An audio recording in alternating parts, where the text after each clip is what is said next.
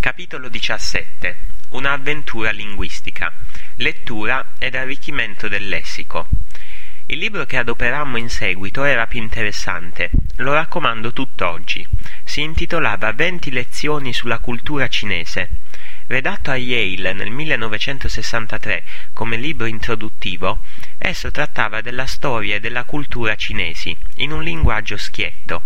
Di tanto in tanto lo leggo ancora per rinfrescare il mio cinese. Anche se il libro è scritto appositamente per gli studenti in un linguaggio conciso, la materia è autentica, la cultura cinese e la sua storia. I materiali didattici graduati sono indispensabili per i principianti, dal momento che leggere cose più facili aiuta a sviluppare fiducia e competenze. Tuttavia, i temi di questi libri dovrebbero essere avvincenti e non sembrare favole per bambini. In teoria lo studente dovrebbe poter scegliere da una certa gamma di opzioni, però tutti gli studenti dovrebbero usare contenuti autentici al più presto. Dopo circa quattro mesi leggevo solo contenuti autentici in cinese, in gran parte utilizzando i libri che disponevano di appositamente create liste di vocaboli. I temi erano vari, dalla storia alla politica alla letteratura. Improvvisamente scoprì un universo in lingua cinese, prima attraverso i libri e poi, mano a mano che il mio cinese migliorava, attraverso la gente che incontravo. Mi dedicai seriamente allo studio del cinese. Non avevo il vantaggio di aver studiato il cinese a scuola per dieci anni, come era accaduto con il francese. Eppure ero determinato ad impararlo nel più breve tempo possibile. Mi sentii responsabile del mio apprendimento. Appena mi svegliavo accendevo il registratore, tenendolo come sottofondo o usandolo durante lo studio intensivo della pronuncia. Lavorai strenuamente per apprendere gli ideogrammi cinesi, scrivendoli e ripassandoli quotidianamente. Leggevo voracemente e spesso rileggevo le stesse cose per impratichirmi con la lettura degli ideogrammi. Studiavo le liste di vocaboli fornite dai libri. Spesso mi sembrava di non poter ricordare nulla, ma alla fine le parole rimanevano impresse. Ad, Hong Kong non si parla il cinese mandarino, quindi ero abbastanza isolato nei miei studi. Non potevo uscire e parlare con i negozianti o altra gente.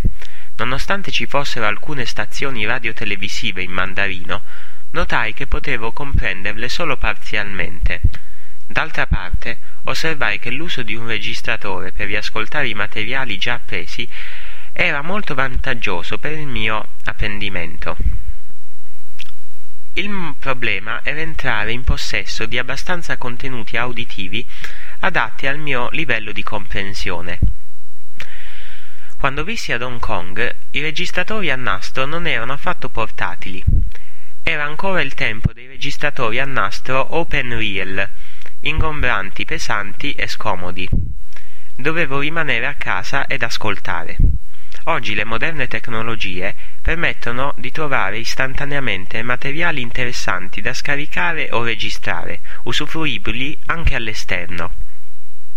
Essendo il cinese una lingua non basata su un alfabeto fonetico, dovetti imparare 3-4 mila caratteri, ciascuno costituito da 15 o più tratti.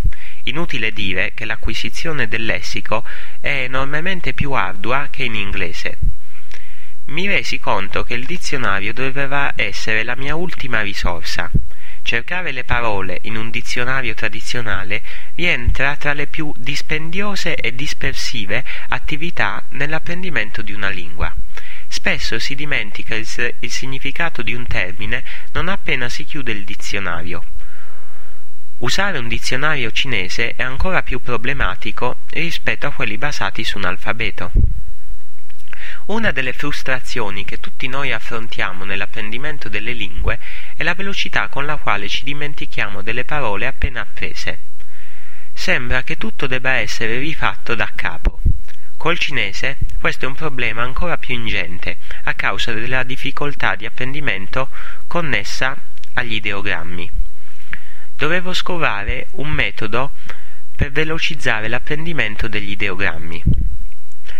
Sviluppai tecniche specifiche per lavorare con i nuovi vocaboli, che mi permisero di rafforzare l'apprendimento e la ritenzione del lessico. Un sistema era ispirato al modo in cui i bambini cinesi imparano i caratteri cinesi. Comprai quaderni a quadretti per la scrittura degli ideogrammi. Ero solito iniziare a scrivere un carattere sei o sette volte lungo la prima colonna e poi scrivere la pronuncia o il significato in inglese lungo la terza colonna. Ripetevo il processo con gli altri ideogrammi. Presto ritrovavo il primo carattere che avevo imparato e lo riscrivevo. In altre parole, ripassavo regolarmente le parole recentemente apprese prima che ci fosse la possibilità di dimenticarle. All'inizio potevo imparare solo 10 ideogrammi al giorno, dopo un po' di tempo arrivai a 30, con un tasso del 50% circa di ritenzione. Questo principio di ripasso sistematico dei nuovi vocaboli, fino a quando si ricordano facilmente, l'ho adoperato in tutte le mie attività linguistiche. Fu essenziale scrivere in cinese, anche se la mia calligrafia era penosa. Quando scrivevo in cinese avevo il tempo per comporre le mie frasi e scegliere con cura le parole. Scrivere aiuta a rafforzare il lessico. Era anche un modo per studiare la struttura delle frasi.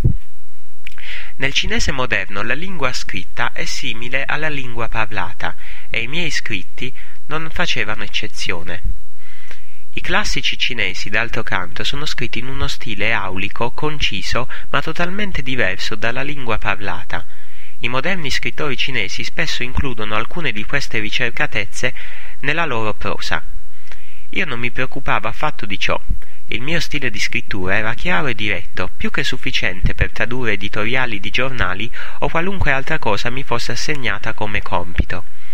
Rendere la mia scrittura una sorta di estensione della mia lingua parlata aiutò a migliorare la mia capacità di espressione in cinese. Gli studenti di lingue dovrebbero scrivere spesso, riducendo al minimo le eventuali differenze tra la loro lingua scritta e parlata. Un altro mio principio per arricchire il lessico è la rilevanza del contesto. È più facile ricordare il significato degli ideogrammi in parole composte, che ne contengano due o tre, che individualmente.